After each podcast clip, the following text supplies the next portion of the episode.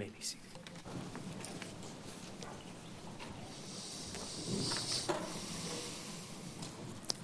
It's a good prayer, a needy prayer, and a prayer that we know our Lord will answer since He gave it so explicitly that we should pray the Lord of the harvest that He would send forth the laborers into the harvest.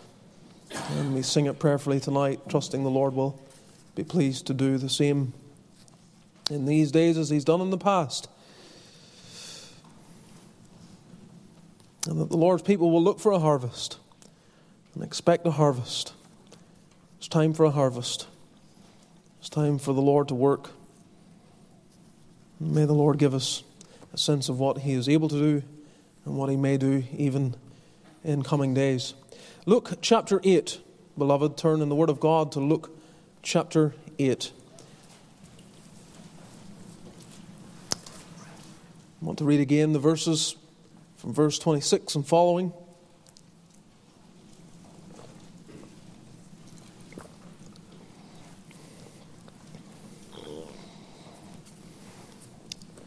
We've been going through this gospel, and I think this is message number 65. So we're getting there. We're in no hurry. Seeking to understand the Word of God. May the Lord ever write His Word in our hearts and give us a love, especially for these accounts that the Spirit has given concerning the ministry of our wonderful Savior. And let us hear the Word of God in Luke chapter 8 from verse 26. Let us hear it. Let us receive it with faith and with profit. May the Lord bless the very reading of His Word. Luke 8, verse 26. And they arrived at the country of the Gadarenes, which is over against Galilee. When he went forth to land, there met him out of the city a certain man which had devils long time, and wear no clothes, neither abode in any house, but in the tombs. When he saw Jesus, he cried out and fell down before him, and with a loud voice said, What have I to do with thee, Jesus, thou Son of God Most High? I beseech thee, torment me not. For he had commanded the unclean spirit to come out of the man, for oftentimes it had caught him, and he was kept bound with chains and in fetters, and he brake the bands and was driven of the devil into the wilderness. And Jesus asked him, saying, What is thy name? And he said, Legion, because many devils were entered into him. And they besought him that he would not command them to go out into the deep. And there was there an herd of many swine feeding on the mountain. And they besought him that he would suffer them to enter into them. And he suffered them. Then went the devils out of the man and entered into the swine. And the herd ran violently down a steep place into the lake and were choked. When they that fed them saw what was done, they fled and went and told it in the city and in the country. And they went out to see what was done came to Jesus and found the man out of whom the devils were departed, sitting at the feet of Jesus, clothed and in his right mind. And they were afraid. They also which saw it told them by what means he that was possessed of the devils was healed. Then the whole multitude of the country of the Gadarenes round about besought him to depart from them, for they were taken with great fear. And he went up into the ship and returned back again. Now the man out of whom the devils were departed besought him that he might be with him. But Jesus sent him away, saying, Return to thine own house, and show how great things God hath done unto thee. And he went his way, and published throughout the whole city how great things Jesus had done unto him. Amen. We praise the Lord for his word, and may we benefit from it tonight. Let's still our hearts again in prayer. Let's all of us momentarily bow before the Lord, realizing that this is a word that is spiritually discerned. We need the Lord to divide his word to us and impart his truth to our hearts. Lord, while it's in our minds again, we would pray that Thou wilt send forth the reapers, that Thou wilt look upon the pitiful condition of this country and send forth men who know God, men who have a heart to preach Christ, and men, by their prayers, by their waiting on God, by their recognition of their own weakness, men who will be filled with the Holy Ghost and do a work that will last. God, raise up men, raise up young men that will prompt us and encourage us with their zeal, with the intensity of their fervor for Christ. God, do it. Do it as thou didst in the past. When we see the days of the Reformation, the days of the Methodists, the days of Chalmers and the Free Church of Scotland and the many preachers and missionaries that went out in the middle of the 19th century. Do it again, Lord. It's thy work to do. And we pray that thou wilt bring the harvest. And even tonight, may there be some per perishing soul seek Christ. Give us then the Holy Ghost. We pray in Jesus' precious name. Amen. When reading this passage, it's difficult, I think, to try to imagine what would go on if the man that we've read of was living in our day. I imagine that should the demoniac be living in the 21st century, that in all likelihood he would be classified as having mental trouble. That he would go to a doctor or he would be encouraged to go and seek medical help. And that upon observing him and his behavior, that very swiftly he would be given medication that would alter his erratic behavior. I find it highly unlikely that such a person was living today that our minds would go to the fact that he's possessed with a demon. I think immediately we'd start to medicate them and give them enough medication that would radically alter their lives. And there's a difficulty when reading this passage today, a difficulty when dealing with a passage like this and seeking to avoid the extremes.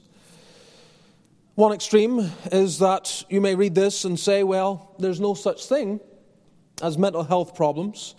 When we find people behaving erratically or acting as we find here or with elements of this kind of behavior, as we have read, that this is demonic.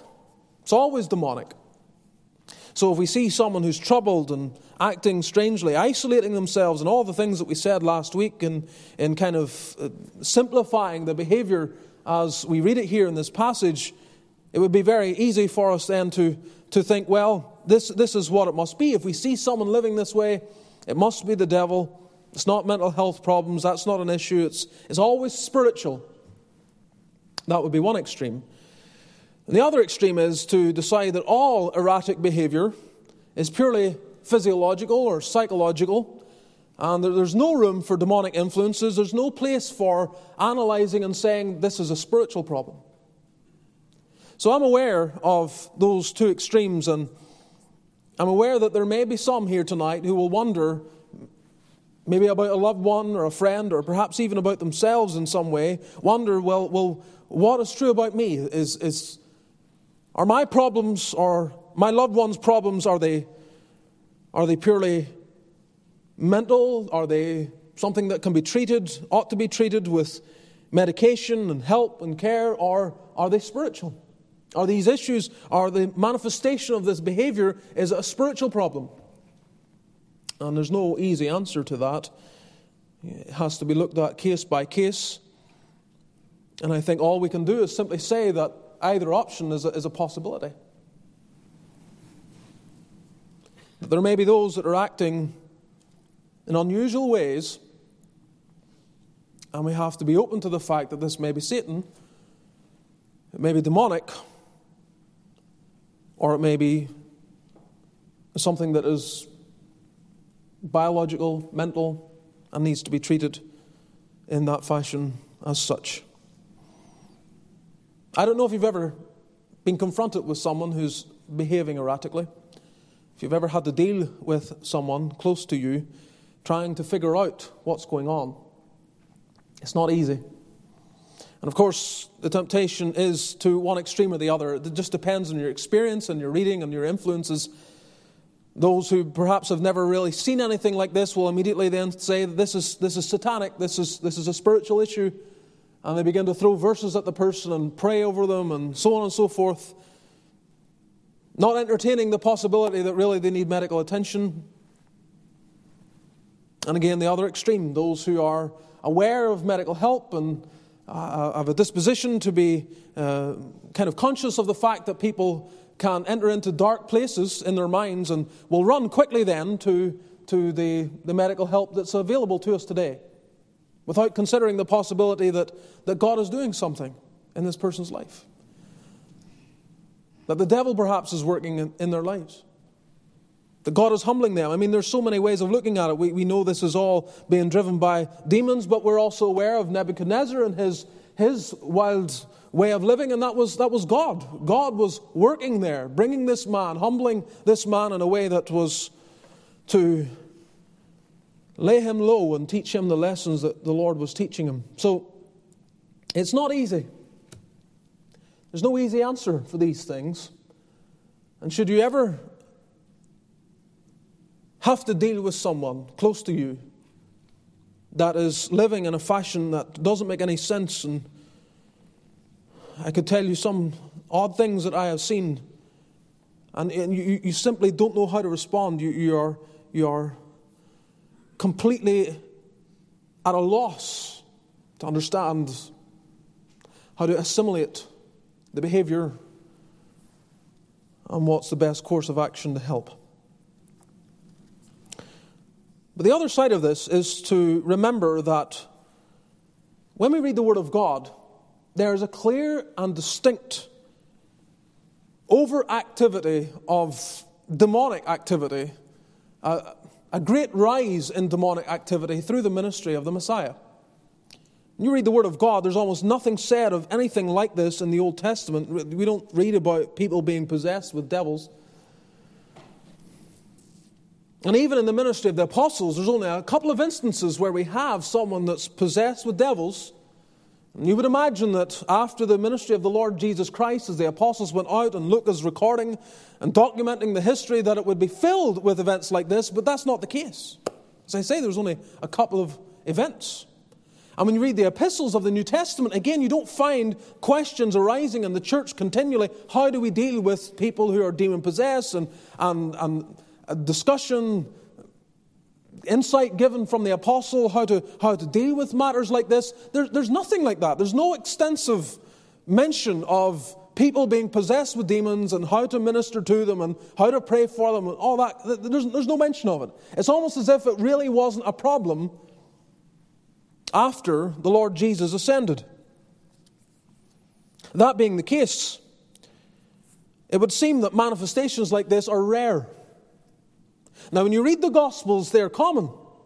We find many instances of people being possessed with demons, but that's happening in the ministry of the Lord Jesus Christ. And it appears, I think the only way of understanding this is that with Satan seeing the coming of the Messiah, he got to work. Even before the ministry began of our Lord Jesus, he saw what was going on and he, he went into overdrive in taking control of men's lives, possessing them, and, and, and driving them to behavior like this.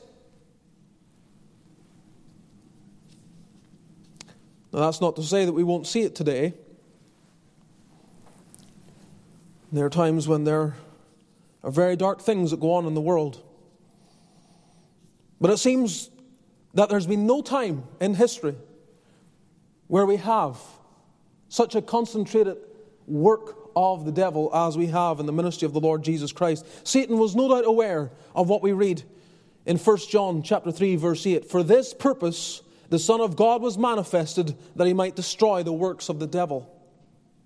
And so, if you were aware of that, if you were Satan aware that the coming of, of the Messiah is to destroy your work, you ramp up your activity. You push in a way that you've never pushed before. You recognize that you're, you're just hanging in there. You're, you, you, you see your kingdom coming to an end, and so you drive further at destroying everyone and everything you can. That seems to be the response of Satan with the arrival of the Messiah. Prior to the cross, Jesus said in John 12 31, Now is the judgment of this world, now shall the prince of this world be cast out. And so he's indicating again as he makes his way to the cross that there is going to be an impact upon Satan. There's going to be an influence upon him. There's going to be a, a, a, subduing of his power to some degree. Not that he will be completely eradicated after the cross and the resurrection of Christ, but that there will be a clear awareness that he is not in control. And the gospel is going to go into the nations. There's going to be hindrances, there's going to be efforts of demons to try and prevent it, but it's not going to stop it. And I think it's helpful for us to bear in mind that, that really the contrast of, of what it was like prior to the death and resurrection and ascension of Christ, what the world was like in comparison to what the world became with the ascension of Jesus Christ in terms of the flowing of the gospel into the nations is something that we must keep in mind. The devil had the nations all to himself, with the exception of what was going on largely in Israel. There were again certain seasons when the truth would spread to other territories and other regions when others would be brought in, when, when Gentiles would be gathered onto the God. But for the, the, the, vast majority of the time, all the nations are in the, in the hands of the enemy. And immediately, with the ascension of Jesus Christ, immediately there is a spread of the Word of God into other nations. Never, never miss the little clause, the little phrase that we're given in Acts chapter 2, verse 5, that that all the nations were represented there on the day of Pentecost. The entire world, in a certain sense, the entire world was in Jerusalem on the day of Pentecost, represented by proselyte Jews coming and gathering for that feast. And with one sermon, when Peter stood up and preached the gospel, he planted seeds of gospel truth into people who were going to take that word to every nation under heaven. And that's what Satan couldn't stop.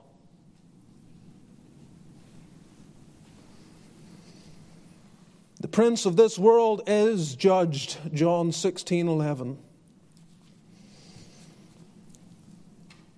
When the Son of God took our humanity, it made a difference.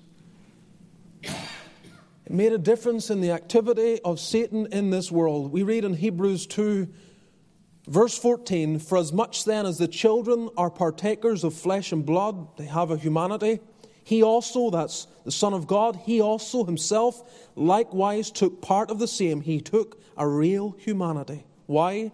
That through death he might destroy him that had the power of death, that is, the devil. God cannot die. But the Son of God takes humanity in order that he might destroy him that had the power of death, that is, the devil. And Satan spends all his energy, all his might, in t- trying to prevent Jesus Christ from going to the cross and the ultimate success of his sacrifice on Calvary and the subsequent benefits as they flow to mankind through the preaching of Christ. It's worth noting and remembering for your comfort that when someone is saved, what we read here in Luke chapter 8 and the other accounts given about the demoniac, this cannot ever be the experience of one who is born again. There is no possibility of demons possessing a person who is indwelt by the Spirit. With the salvation that this man experienced, there was a driving out of demons never to return again. And so keep that in mind as you see all that goes on, sometimes by those who profess to know Christ and those that perhaps truly know Him. Remember, if they truly know Christ and the Spirit is within them and they love the Lord, though they may reach dark places, don't say it's demonic if they know Christ.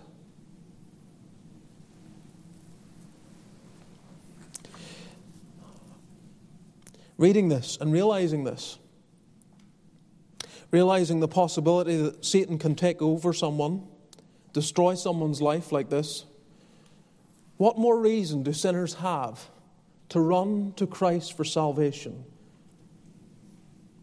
Those that are without Christ are always, always living in the possibility that their lives might be ruined by Satan, like this man. The only people who can be delivered and be sure that Satan will not get such a foothold are those who are in Christ and have received Christ as he offers himself. Tonight, I want to finish the message that we began last Lord's Day. We entitled the message last week, Christ's Victory in His Conquest for Souls. Christ's victory in His conquest for souls. And I sought to focus last week on the power of the devil to destroy a soul. I wanted to hone in. I wanted to spend time understanding that there is a power in Satan to destroy a soul. I'm not going to go over all the subpoints, but the, the primary points we considered last week, if you remember, first, Satan is a destroyer of souls. He is a destroyer of souls. He is not to be bargained with. It's not a game. It's not a game to play with Ouija boards and uh, dabble in the occult. It's not a game to invite evil spirits and demonic influences into your life. It's not a game to play with these things because you're opening yourself up to the one who is a destroyer of souls. Someone who does not stop. Someone who has no sense of sympathy. Someone who has no consideration of your welfare, but finds delight and finds it to be his goal to utterly and entirely destroy souls. He finds this delight because he hates Christ. And while he cannot affect and influence the Lord Jesus Christ, so he destroys men. So he will destroy you. Satan is a destroyer of souls. Satan was a destroyer of this soul. We have read of it here again. Reading of this one, let's, let's just see again what is detailed about this man. There met him a man, verse 27, out of the city, a certain man which had devils long time and wear no clothes neither abode in any house, but in the tombs. This is a frightful presentation of a way of living. There, there, there's, not, there's no hope here. For a long time, devils are controlling his life, dictating his life. You can see again, struck by the remark of uh, the end of verse 29, the detail it's given, that he was driven of the devil into the wilderness. He was driven of the devil into the wilderness. You remember, Luke has already given to us the account of Christ's temptation in the wilderness. And on that occasion, if you remember, if you go back in this gospel and read it for yourself, you will see that the Spirit led Christ into the wilderness. And here we are, read of one who is driven of the devil into the wilderness. And I don't want to take m- much time there, but to see even the distinction there in terms of, of, of the verbs that are used. The Spirit led Christ. The devil drives this man. Christ has a purpose in his going into the wilderness to, be conf- to confront the devil, to experience temptation, to go through all of that as part of his mediatorial role in order to save us. But he is led of the Spirit. The Spirit leads him. That's what the Spirit does. The Spirit leads souls. And we talk about that, and rightly so. We should say, God leads us. God leads his people. God is always leading his people.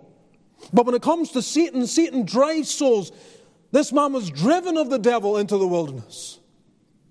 And there's a distinction there, a clear distinction in the Christian life. As we walk with the Lord, as we spend time with the Lord and fellowship with the Lord, we enjoy something of being led. And part of that leading is knowing his, the comfort of his word, the assurances of his word. We realize what he is asking us to do. We, we try to bring our lives into conformity with Scripture. And as we see what Scripture says, we follow. So we read the Word of God, we see what the will of God is, and we follow as a servant to the Master. And the Spirit helps us in this. The Spirit leads us. He leads us to verses. He brings those verses to mind when we're in a conundrum, unsure what to do. So often the Word of God is a lamp unto our feet and a light unto our path. And the Lord gently leads His people. He leads them with His Word. He instructs their hearts. He teaches them the right way to go. But Satan doesn't come like that. Satan doesn't come and gently bring truth to hearts. Satan just drives at souls. He drives them, he forces them. He has no authority. He has no word to say to you, here's what you should do. At best, what he comes and does is he twists the word of God and he says, Hath God said, in order to drive you into some place where you ought not to be, to do something you ought not to do. He drives souls. He's a hard taskmaster. And you can see it in the lives of men who are given over to the devil. They are driven. They are driven. They're not finding pleasure in it. They're driven to drink. They're driven to drugs. They're driven to other addictions. They're driven to these things. They feel themselves so captivated, so enslaved by it. And this is Satan's desire to enslave minds and hearts and drive and drive and drive to exhaust the soul and destroy the life. But the Lord leads.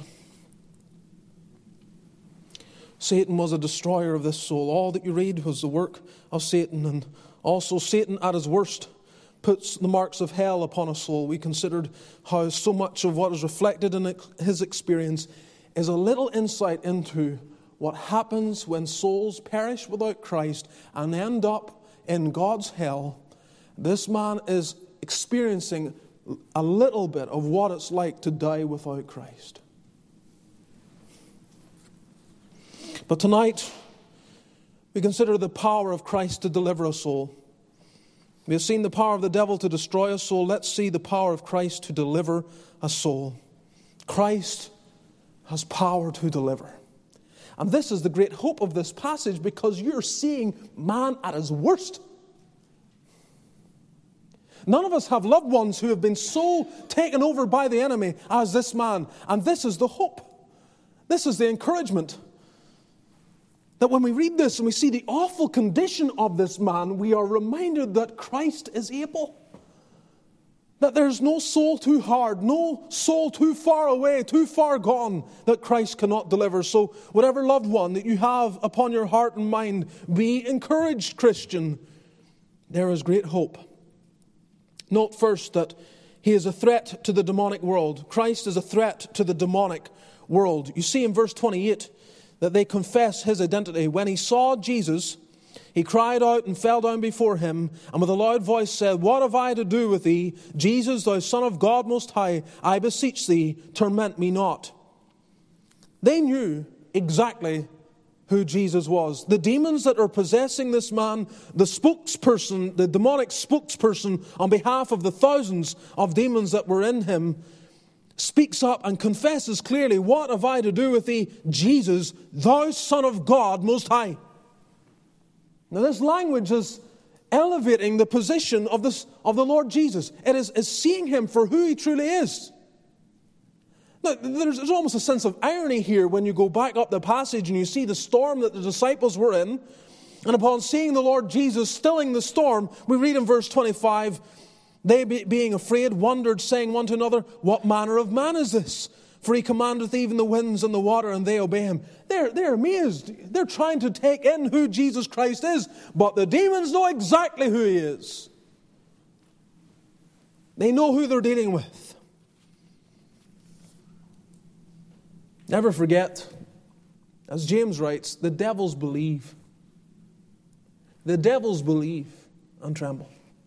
But they believe. They believe. The devils believe. They're orthodox. They know the truth. In terms of their understanding of truth, They have orthodoxy well planted into their hearts. They're not coming with a misrepresentation of Jesus Christ here. Jesus, the Son of God. Jesus, there's his humanity. Thou shalt call his name Jesus, for he shall save his people from their sins. And here he is in his divinity, the Son of God Most High. They see the two natures. They recognize who this is. This is Jesus the anointed Messiah, the Son of God. They know more theology than many who inhabit pulpits today. So they confess his identity. But they also confess his sovereignty. You read verse 30, Jesus asked him, saying, What is thy name? And he said, Legion, because many devils were entered into him. Again, just to remind you, legion is a, a military term that indicates 6,000 soldiers or thereabouts. And while we don't know if there were 6,000 demons in this man, it reflects the fact that there were thousands, at least 2,000 demons that inhabited this man's being. Verse 31 And they besought him that he would not command them to go out into the deep. So you see their recognition of his authority. They besought him that he would not command them. Now, again, some will read this and say, well, well why is there an interaction here at all? But the Lord is using this interaction. He is instructing through this interaction, but, but don't miss, don't mistake the interaction as a lack of His sovereignty. He is sovereign here, and they're recognizing His sovereignty. They know He is sovereign. They besought Him that He would not command them to go out into the deep, and there was there an herd of many swine feeding on the mountain, and they besought Him that He would suffer them, allow them to enter into them. They are looking for permission. This is like Job chapter 1. When the devil's going around looking, and the Lord says, Have you considered my servant Job? And Satan is well aware of who Job is, and he recognizes you've put a hedge around him. But he needs permission. He needs permission to touch Job. And likewise, here, the demons need permission in their movements. And so they seek that permission. And they besought him that he would suffer them to enter into them, these swine, and he suffered them. Then went the devils out of the man and entered into the swine, and the herd ran violently down a steep place into the lake and were choked. It's good just to step back and recognize these beings for what they really are. They have been around for millennia, they remain in the beginning. And they have, they have been in a fallen state for thousands of years moving around the earth, giving themselves to Satan's command. They're not like us with a, with a little short space here upon the earth, trying to understand how to live and, and what goes on in this world and so on and so forth. They've been around for a long time.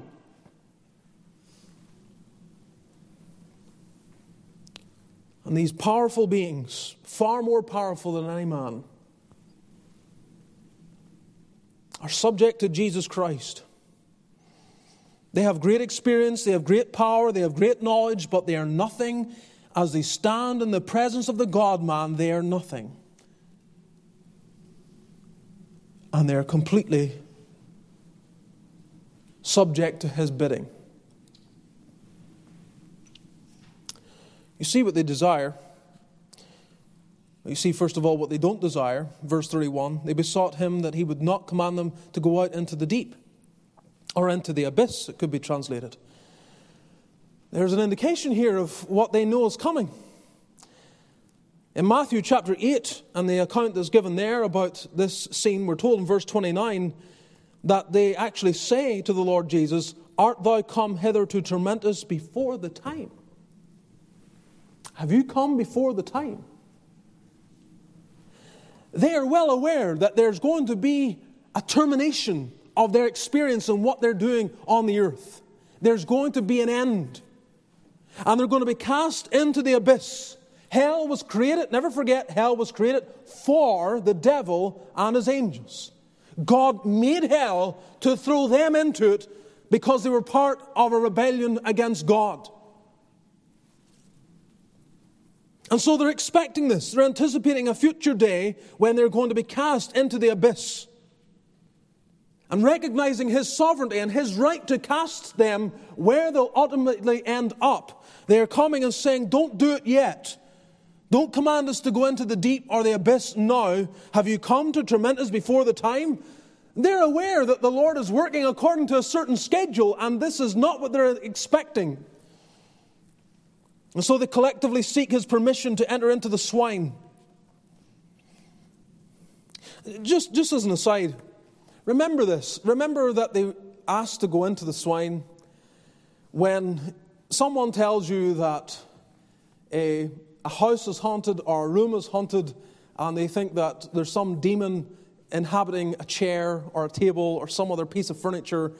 If you read the scriptures, you find no reference of demons inhabiting inanimate objects. They're always in living beings, they're always in creatures, animals, or people. They don't live in trees, they don't live in other inanimate objects. They move about and sometimes inhabit living beings. I often joke Maybe your experience with printers isn't like mine. But uh, I've said for many years now that I don't believe that devils can possess inanimate objects, but if they can, they live in printers. There's no, there's no doubt about that whatsoever in my mind. But they don't. Remember that when someone is taken up with some idea about demons possessing some kind of uh, inanimate object. There, there is no scriptural indication that that is the case. But they grant, they, they desire this that they might be pushed into the swine, go into the swine, have access into the swine, to move from this man into the swine. Now, there's lots about this I can't explain to you. I don't know all the details, I don't know all that's behind this. But I do know this what happens to the swine is a clear indication of what they were trying to do to the man. I don't know if you know, but pigs are good swimmers. They're very capable swimmers. They have no problem swimming. They are very strong swimmers. They're not just about can get by, they are strong swimmers. And when we read here that they enter into the swine and they run violently down the steep place and into the lake and were choked I think you're getting a clear indication since pigs naturally have an ability to swim, but they were not able to swim. You have here a clear indication of what they were trying to do all along with this man. They were trying to kill him. Turn for a moment to Mark chapter 9.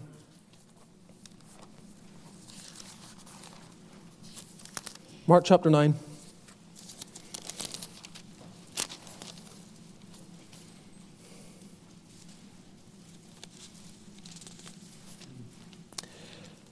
Reading from verse 17. Here, a man comes with a son who's possessed with what is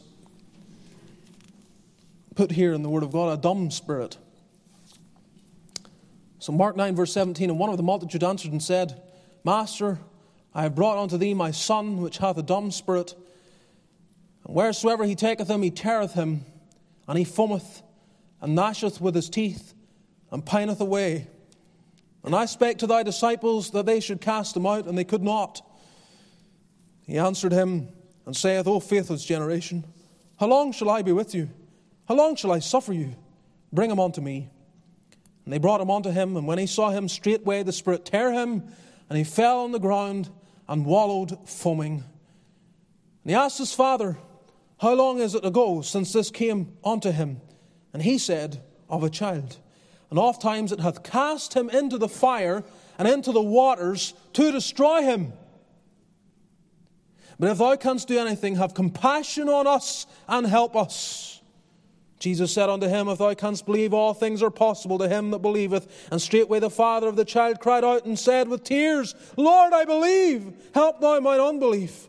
When Jesus saw that, the people came running together. He rebuked the foul spirit, saying unto him, Thou dumb and deaf spirit, I charge thee, come out of him, and enter no more into him. And the spirit cried and rent him sore, and came out of him, and he was as one dead, insomuch that many said, He is dead. But Jesus took him by the hand and lifted him up, and he arose. And so on and so forth. But I want you to see what the Father observed. You see what he saw? You see how this Spirit had been influencing him? Oft times it had cast him into the fire and into the waters to destroy him. This Spirit is trying to destroy my son. I can't take my eye off him. We can't leave him alone. The Spirit that is possessing him is trying to kill him. And I put it to you, beloved, that this is exactly what these demons were trying to do in relation to this demon possessed man. They were trying to kill him. And as soon as they enter the swine, they get their desire, they bring end to life. Now, I want you to keep this in mind. The next time, what is it, three and a half years or so since, was it Harambe, the gorilla? Was taken out of the, was it Cincinnati Zoo? And the little child, the toddler, made its way into the, the area where the gorilla was, and, and one of the workers took out a rifle and killed the gorilla instantly in order to save the little boy. And there was an uproar. You remember? There was an uproar. An uproar, angry that the gorilla, his life would be taken. People were going crazy. They, they, were, they were so upset at the taking of the life of the gorilla. Now, I'm not into cruelty against animals and killing them unnecessarily. But I want you to see this passage because this was the passage that came to mind when that event occurred. That the Lord did not hesitate for a second to see swine, 2,000 swine, put to death in order to deliver one human soul. And it may have been a thousand, two thousand gorillas, or two thousand bald eagles, or two thousand other endangered species that people are all up in arms about, trying to protect them, and they'd be angry that even one would be killed. They would rather see the child die The Lord, He'd wipe out all animals if it meant the deliverance of one precious soul. So I am not saying tonight that we advocate cruelty to animals, but I am saying this be careful with the rising worship of animals and despising of men. There are people who quite happily would see people dead. They have no love for souls at all. So Christ is a threat to the demonic world. You see that. He is completely sovereign. They know who he is, and he shows and exercises sovereignty over them. But note also, not only is he a threat to the demonic world, he will rectify the sinner's world. He will rectify the sinner's world. Two things here. First, the Lord sees the sinner's condition. The Lord sees the sinner's condition. Now, I touched on this last week, but I highlight it again. Reading the passage, you see that the Lord travels across Galilee, goes to this region to help, to deliver one soul. Just one soul. It's as he made his way to Samaria, seeing that one woman looking at the, the opportunity, the need, the, the compelling heart that he had to get there, to, to be there, to arrange an appointment with this woman and bring deliverance to her soul. And so it is for this man. He sees, with his omniscience, he sees this man. He knows the will of the Father. He is walking perfectly in harmony with what the Father desires, and that's going to take him across the sea, through the storm, to the other side to meet with one demon possessed soul and liberate that soul. He saw him. Now we read here in the passage that the man saw him. Verse 28 when he saw Jesus. But the Lord saw him long before he laid eyes on Jesus. And so it is with the salvation of any soul. Who among us was searching for the Lord Jesus Christ? Who among us was searching for salvation? Who among us was the first desiring to come to God and convince God that He should come and step into our lives? No, John's right. We love Him because He first loved us. The one who moves first is the Lord. And, this, is, this is all through Scripture. You remember in the garden when Adam and Eve sinned? And they ran and hid themselves, took the fig leaves, tried to cover themselves, and they, they ran and hid, and they, they heard the voice of the Lord walking in the cool of the day. Adam, Adam, where art thou? There's, there's the Lord moving towards them. There's grace. Grace before a word is uttered. Grace is on display in the condescension of the Lord, the Son of God, coming into the Garden of Eden to reach out to Adam and rescue him from his fallen condition. The Lord sees our condition. He sees the fallen condition of men. And let me say tonight if you're here and your sins are unforgiven, and you're wondering, can you be forgiven? You're wondering, can you go to heaven? Can you have your sins washed away? Can you know peace with God? The Lord's already seen you in your plight and He has made a way.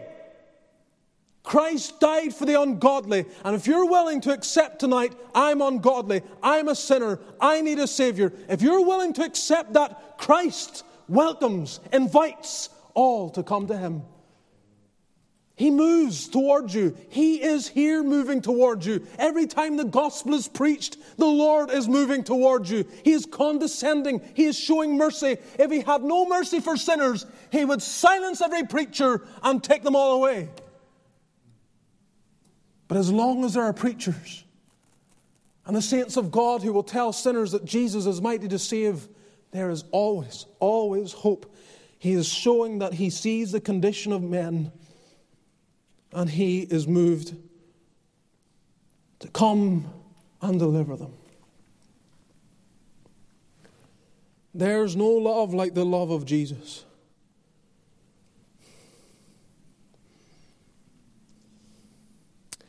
The world may turn its back on us, family may disappoint us, parents may fail us, but Jesus fails no one.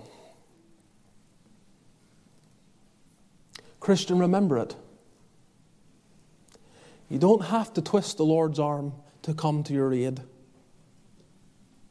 He is covenanted to be your God and be your Savior. When you're looking for Him, He's already there.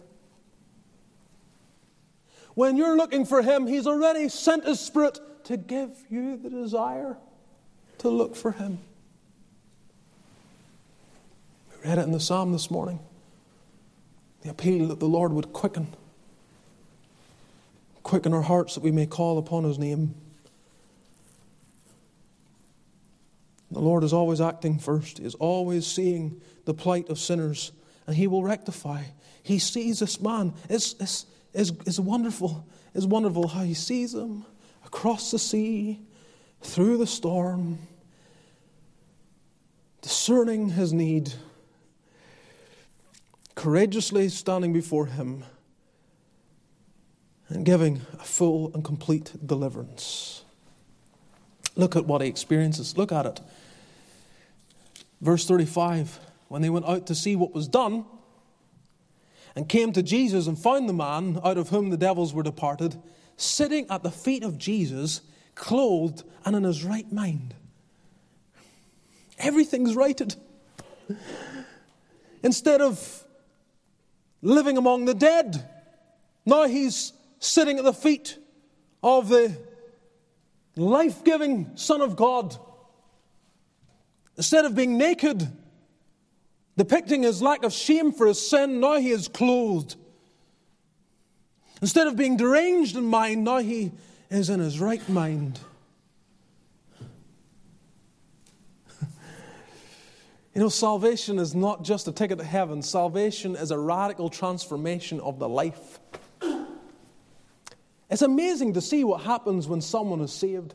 They become a different person, especially if they've been so under the dominion and power of Satan, like this man was. To any degree, any man who has lived in the world and been under such a sway of demonic influence and power, giving themselves to Satan, it is so wonderful to see that transformation. If any man be in Christ, he is a new creature.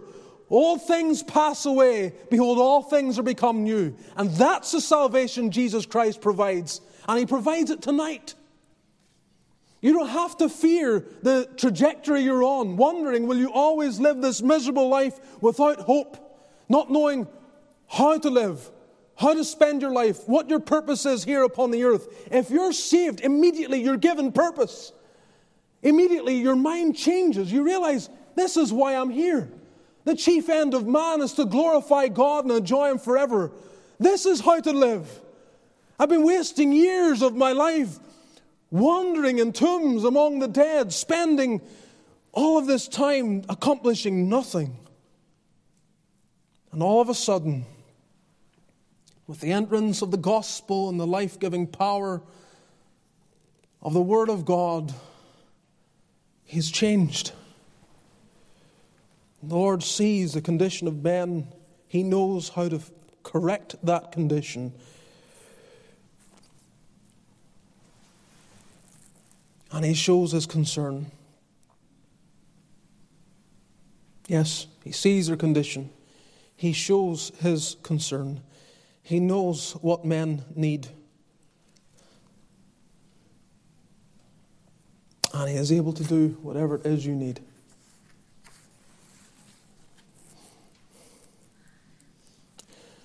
Thirdly, we have seen that He is a threat to the demonic world. He will rectify the sinner's world. And see, finally, He will send witnesses to a lost world. He will send witnesses to a lost world. Look at verse 37. Then the whole multitude of the country of the Gadarenes round about besought him to depart from them, for they were taken with great fear. Again, note that. Note the fear. A revelation of God brings fear to hearts. When God manifests his power, people don't stand around and say, Oh, look, isn't this a wonderful display of power? Remember what I said a couple of weeks back, looking at the, the storm and the experience of the disciples? and the fear that came upon their hearts. I mean, they were afraid of the storm, but they were even more afraid. Look at verse 25. They, being afraid, wondered, saying one to another, What manner of man is this? The, the, the activity of God, the power of God brings fear to hearts. Remember Revelation 1. When the risen Christ comes to John, he fell down as one dead. When God shows up, it humbles men. Well, you see the same fear here again. The Lord brings fear into hearts. But instead of it turning them on to Him, subduing them, making them open to hear what He has to say, they want Him. They besought Him to depart from them. Now, the man out of whom the devils were departed, verse 38, besought Him that He might be with him. He's wanting to be with Christ. He wants to be there. He's appreciated there. He can serve him. He wants to follow him. But Jesus sent him away, saying, Look at this. Return to thine own house and show how great things God hath done unto thee. I'll tell you, you don't need a course in apologetics to be a witness for Christ. You just need to know what great things the Lord has done for you. That's it. I have said this before. It may be anecdotal, but it's also scriptural.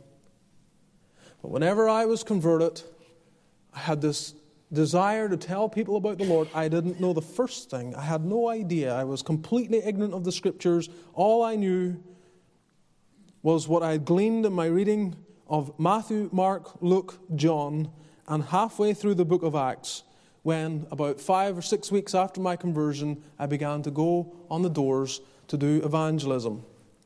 And I didn't know anything. If I met anyone who had any knowledge of the Bible, I would have, I would have been beat. But the one thing I could share is, is presented right here. Return to thine own house and show how great things God has done unto thee. And Christian, if you have nothing else to say, you have to know that. You have to be acquainted with your own testimony, and you're able to say, It's great what the Lord has done for me.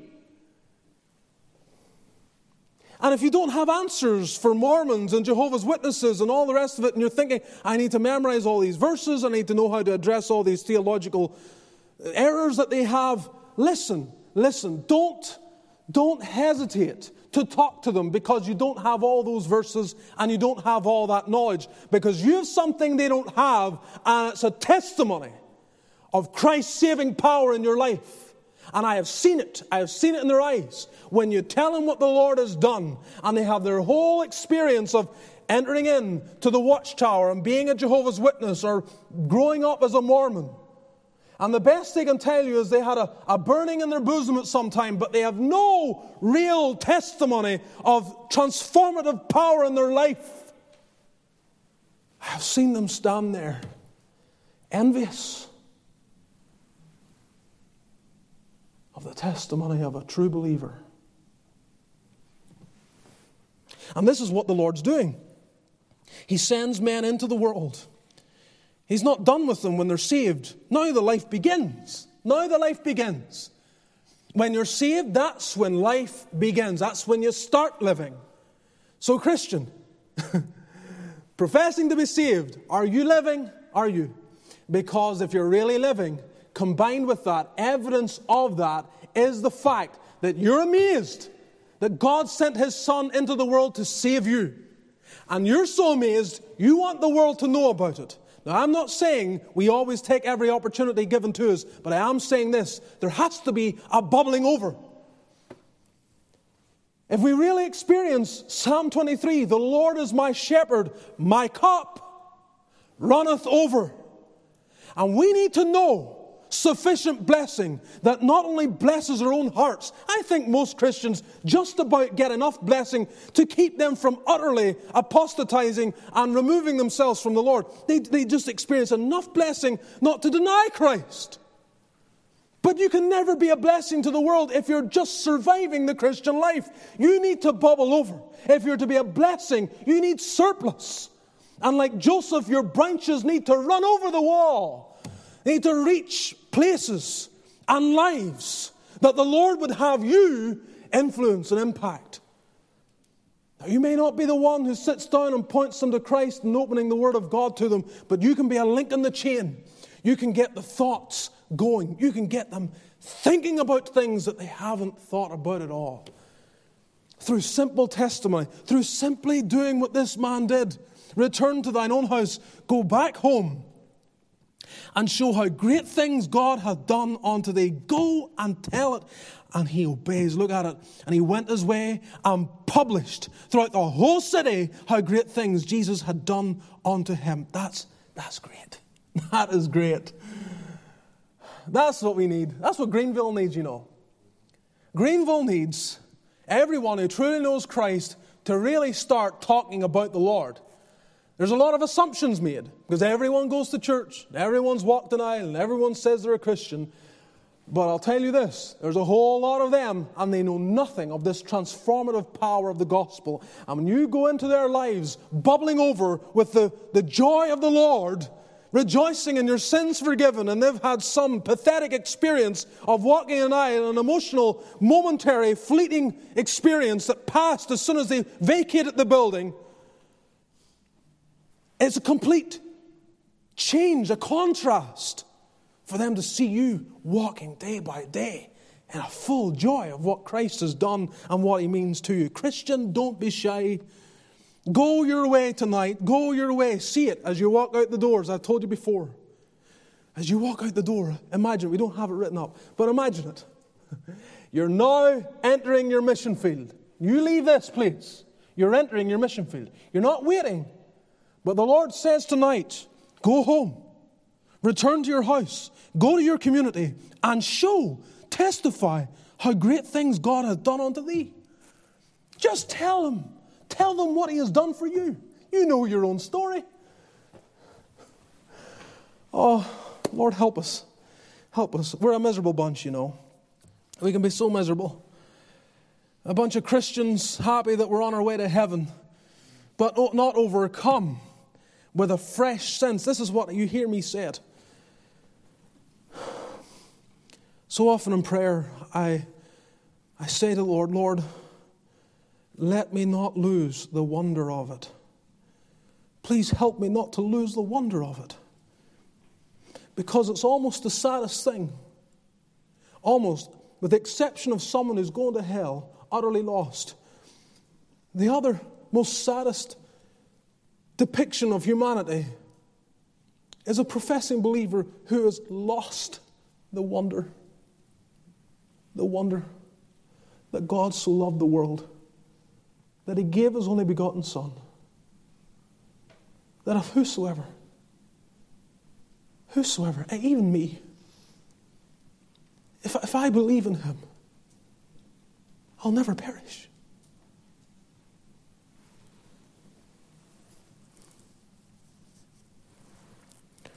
So you're commissioned tonight, Christian.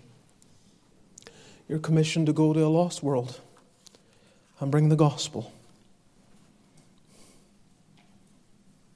May the Lord help us. Let's bow together in prayer.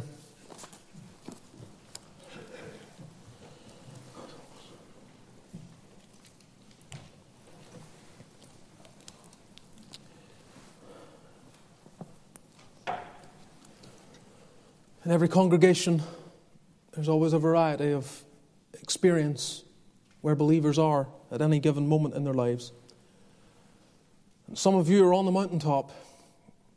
You're loving the Lord, you're rejoicing in the Lord, you're talking to people, you're telling people about the Lord. Great. Keep going on. Stay humble. Keep doing what you're doing. And others of you, you need to you need to get back what you've lost. You need to return to a place. You need to do like Abraham did, returning to Bethel. Getting back to the place where you meet with God and you find joy in fellowship with God and you realize what He has done for you. A dear friend of mine, dear brother in the Lord, Many years ago, he said to me, when the Christian's really living as they ought, when they're really living with the risen Christ in their hearts, they're like the tomb. They can only contain Christ for a short season. Before long, Christ comes out. He comes out in their speech, He comes out in their life, He comes out in testimony. If you're not saved and you need help, and you want to be saved, you want to know your sins are forgiven, you'd like tonight to settle the score with God, to come before Him and confess your sins, acknowledge your unbelief, recognize yourself as a sinner. You can confess those sins now. You can be saved now. But if you need any help, Speak to me before you leave. Lord,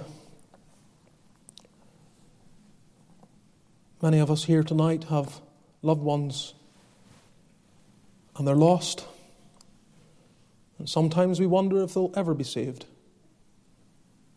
We thank Thee for this record that reminds us there's none too hard for Christ. And we are thankful that even the most wild life, a life that's been lived for the devil for years, can in an instant be transformed and become a living testimony, become an instrument for good, become a vessel of honor for the Master. Lord, make us all those vessels of honor. Make every Christian here tonight know what it is to bubble over with joy and tell a perishing world that Jesus saves. Mobilize thy people. Move us, Lord. Work by thy Spirit. And receive our thanks for the day that we've enjoyed thus far. Be with all those who Go home immediately following the service. In all the fellowship and interaction with believers, make it sweet and profitable. Bless the food provided for those that go downstairs. And may the grace of our Lord Jesus, the love of God our Father, and the fellowship of the Spirit be with all thy blood bought people now and nevermore. Amen.